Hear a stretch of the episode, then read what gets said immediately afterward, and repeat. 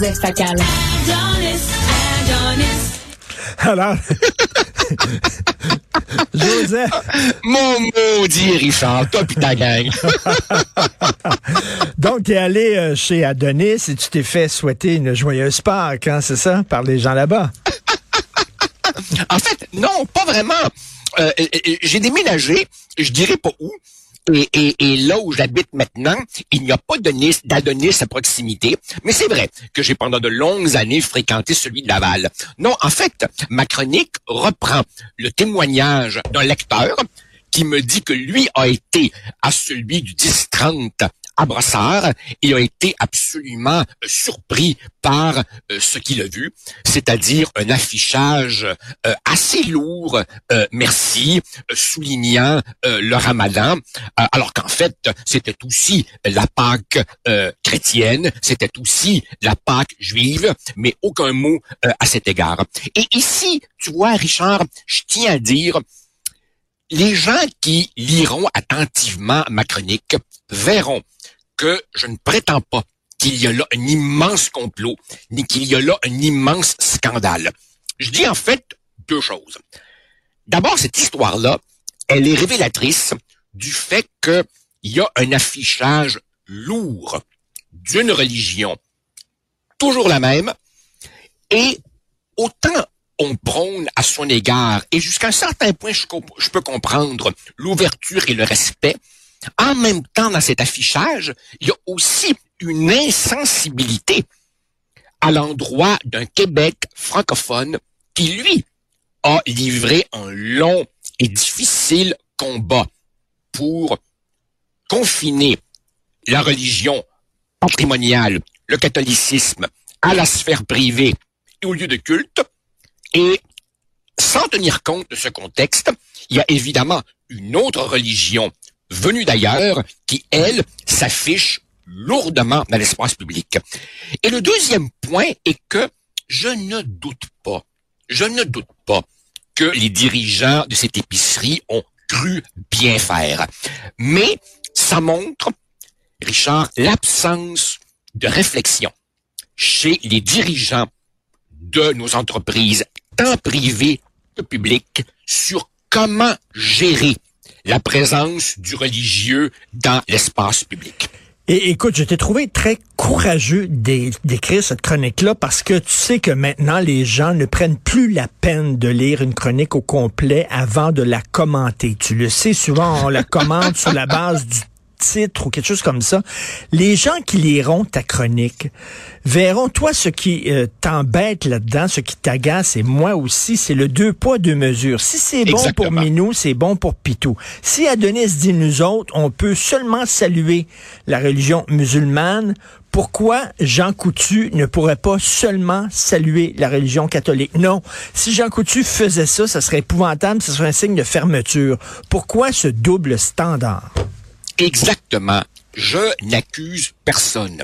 Je fais juste rappeler, Richard, que nous avons vécu de nombreuses controverses sur le simple fait de mettre un sapin de Noël, sur le simple fait d'avoir une petite crèche dans un centre d'achat. Oh mon Dieu, quelle horreur! Enlevez ça. Par contre, au nom de l'ouverture et du respect, on doit, euh, c'est le cas de le dire, excuse-moi le mauvais jeu de mots, s'incliner devant le lourd affichage dans la sphère publique d'une religion. Il y a là quelque chose qui me trouble, qui, qui indique à la fois, je te dirais, la timidité des uns et l'impudence des autres. Et il y a là quelque chose qui, je crois, doit nous interpeller. Et, et- et- regarde, regarde par exemple, regarde par exemple le tollé suscité par le tweet assez anodin euh, du, premier ministre Legault qui a rappelé simplement une évidence que le catholicisme fait partie du patrimoine québécois. Bon, enfin. Écoute, comment ça se fait que cette injonction, parce qu'on parle d'une injonction depuis quelques années, de s'ouvrir à la diversité, euh, ça nous touche, nous, les francophones, mais pas les autres. On dirait que nous, on doit s'ouvrir, mais s'ouvrir jusqu'à s'écarteler, là. Mais eux ont pas besoin de s'ouvrir. Pourquoi cette injonction-là vise tout le temps la même gang? C'est ça qui m'énerve. Ah, oh, absolument, ça m'énerve également, Richard. Mais, mais, mais, mais je pense que euh, c'est un, sous-produit, une, conséquence de l'idéologie multiculturaliste. Euh, le multiculturalisme canadien, au fond, dit quoi? Il dit on rejette l'idée qu'il y ait une culture propre à la société d'accueil. C'est comme si la société était pour chaque immigrant qui arrive, une page blanche, et, il arrive et il écrit lui-même son histoire, apportant ici ses valeurs. C'est pas à toi qu'on a besoin de reciter Justin Trudeau et son, son fantasme de faire du Canada un laboratoire post-national. Autrement dit, pour certaines personnes, il est devenu toxique. Euh, d'affirmer l'idée même, pour reprendre les mots de Fernand Dumont, d'une culture de convergence issue de notre histoire et de notre patrimoine. Alors évidemment, tu as raison, on pousse toujours ça très très loin, et pour certains, l'ouverture aux autres passe par l'effacement de soi, le reniement de soi. Et c'est très drôle, Richard, parce que on écarte le catholicisme en rappelant à juste titre, à juste titre, les abus euh, euh, commis par l'Église catholique, mais on, on doit s'ouvrir aux autres religions en faisant silence sur les atrocités commises par ces autres religions. Quand est-ce qu'on parle, par exemple, de la persécution des chrétiens au Moyen-Orient? Frédéric Bastien a écrit un excellent texte là-dessus ce week-end. Euh, écoute pourquoi, et ça revient toujours à cette question-là, pourquoi toutes les communautés religieuses, culturelle, ethnique, raciale, toutes ces communautés-là ont le droit de dire nous, de célébrer qui elles sont, sauf les Québécois francophones. On n'a pas le droit de dire nous, nous. Ah, tu as tout à fait raison. En fait, je crois que sans, sans être nécessairement conspirationniste, tu as finalement ici une une, une, une, une, alliance qui ne dit pas son nom entre deux forces t'as d'un côté le, le, bon côté des Québécois, ouverts, euh, accueillants, et très franchement, Richard, les Québécois sont ouverts et accueillants jusqu'à la naïveté. Et d'un autre côté, tu as des gens qui, eux, de manière très ciblée, très cynique, opère une grande opération de culpabilisation du peuple québécois. Et ça, c'est assez largement téléguidé d'Ottawa et relayé par un certain nombre d'intellectuels, de propagandistes et de médias, euh, euh, euh inutile de les nommer. Et, eux, évidemment, leur combat, c'est au fond, euh, transformer les Québécois francophones en un groupe ethnique parmi d'autres. Et le meilleur moyen le meilleur moyen de faire en sorte qu'il ne relève pas la tête, c'est de le culpabiliser. De, lui dire l'affirmation du plus petit nous avec un N minuscule, c'est épouvantablement xénophobe. Et les Québécois, très souvent, euh, manquant de confiance, manquant de confiance, embarquent là-dedans. Et pourquoi ils manquent de confiance? Ben Richard, quand tu dis à un peuple qui est pas bon pendant 250 ans, il finit par le croire. Mais l'Arabie saoudite, on n'a pas de problème à dire que c'est un pays musulman. L'Iran, on n'a pas de problème à dire que c'est un pays musulman. Euh, comment ça se fait, nous autres? On, il faut s'excuser de dire on est un pays ah. de, catholique, de culture catholique. Euh, ben, Richard, c'est ça qu'on est? Richard, non seulement, non seulement euh, eux ont pas de problème, mais t'as vu, c'est même toi qui l'écrivais. Ils siègent à des comités de l'ONU pour faire la promotion des droits de la femme. Sérieusement là. Sérieusement. Euh, et tu as ici des gens, par exemple, qui nous disent que euh, le, port de, de, de, de, symboles religieux recouvrant à peu près l'intégralité du corps des femmes, c'est un néo-féminisme auquel il faut s'ouvrir. Nous vivons un total délire idéologique et, et, et, et, et il trouve un terreau fertile dans ce manque de confiance des Québécois. Tu vois, par exemple, la, France, la France a bien des défauts. Les États-Unis ont bien des défauts, euh, mais ce sont des sociétés qui ont ce que j'appellerais des anticorps.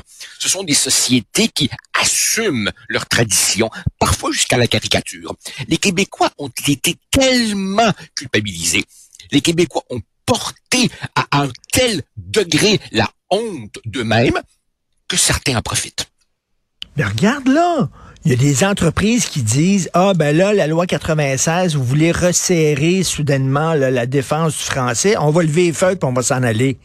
Tu sais juste chaque fois qu'on lève la tête, chaque fois qu'on qu'on arrête de courber les chines puis qu'on se tient un peu debout, on se fait taper dessus, vous êtes des méchants, vous êtes épouvantables, vous êtes racistes, vous êtes intolérants, puis là c'est encore on va sacrer le camp. Ben partez tabarnak. Ben et ça et ça et ça, et, et, et, ça Richard, ça s'appuie sur une autre donnée supplémentaire qui est l'ignorance par beaucoup de Québécois de leur propre histoire. Toi et moi qui avons maintenant euh, euh, le cheveu blanchi, on se rappelle très bien que avant et pendant l'adoption de la loi 101, il y a bientôt un demi-siècle, c'était la même litanie. Les entreprises vont partir. Et, évidemment, certaines sont parties pour revenir quelques années plus tard. Aujourd'hui, tu as des micro-ajustements aux lois linguistiques et c'est exactement la même cassette. Mais évidemment, pour des gens qui vivent dans un présentisme forcené, le passé n'existe pas. Et si le passé n'existe pas, trouver des leçons dans le passé, par définition, devient impossible. C'est ça qui est frustrant. La rengaine anti-Québec, c'est le remake d'un vieux, vieux vieux film à chaque fois qu'on lève la tête. Et, tu sais, je pense que c'est Félix Leclerc qui disait euh, nous sommes le peuple des petites colères. Hein? Mm. À chaque fois qu'on nous mm. crache dessus, on, s'énerve, mais on s'énerve pendant 48 heures. Et pour le reste, la bonasserie proverbiale de notre peuple reprend rapidement le dessus. Et certains, certains ne seront contents que le jour où nous serons parvenus à notre propre effacement complet. Le, le, le, tweet de, de, François Legault dont tu parlais, en fait, il retweetait un texte de Mathieu Bock-Côté qui rappelait que l'Église québécoise joue un rôle important dans la construction du Québec, puis la solidarité envers les pauvres, on sait que c'est l'Église québécoise. Tu sais, l'État québécois qu'on s'est donné, ça a remplacé l'Église. L'Église, avant, prenait soin des vulnérables de la société, puis l'État, maintenant, c'est eux autres qui jouent ce rôle-là. Il y a un parallèle à faire entre l'État qu'on s'est donné puis l'Église. Il rappelait ça Mathieu. Et là, tantôt, je discutais à l'émission, comme je le fais tous les jours, avec Thomas Mulcair. Et Thomas Mulcair, il disait que Mathieu, c'est un Tucker Carlson d'avoir oh! écrit ça. Puis j'ai dit, hey, Thomas, Tucker Carlson, c'est un fou raide. C'est un complotiste. Il dit, c'est vrai, c'est pas pareil. Je m'excuse auprès de Tucker Carlson. Bon, écoute, euh, ne, ne, ne, je, je, je suis de bonne humeur, Richard. Ne, ne, gâche pas ma journée en, me lançant sur certaines des remarques de, de, Mulcair que j'ai lues dans la face pendant de longues années à l'Assemblée nationale. Je vais simplement te dire ceci.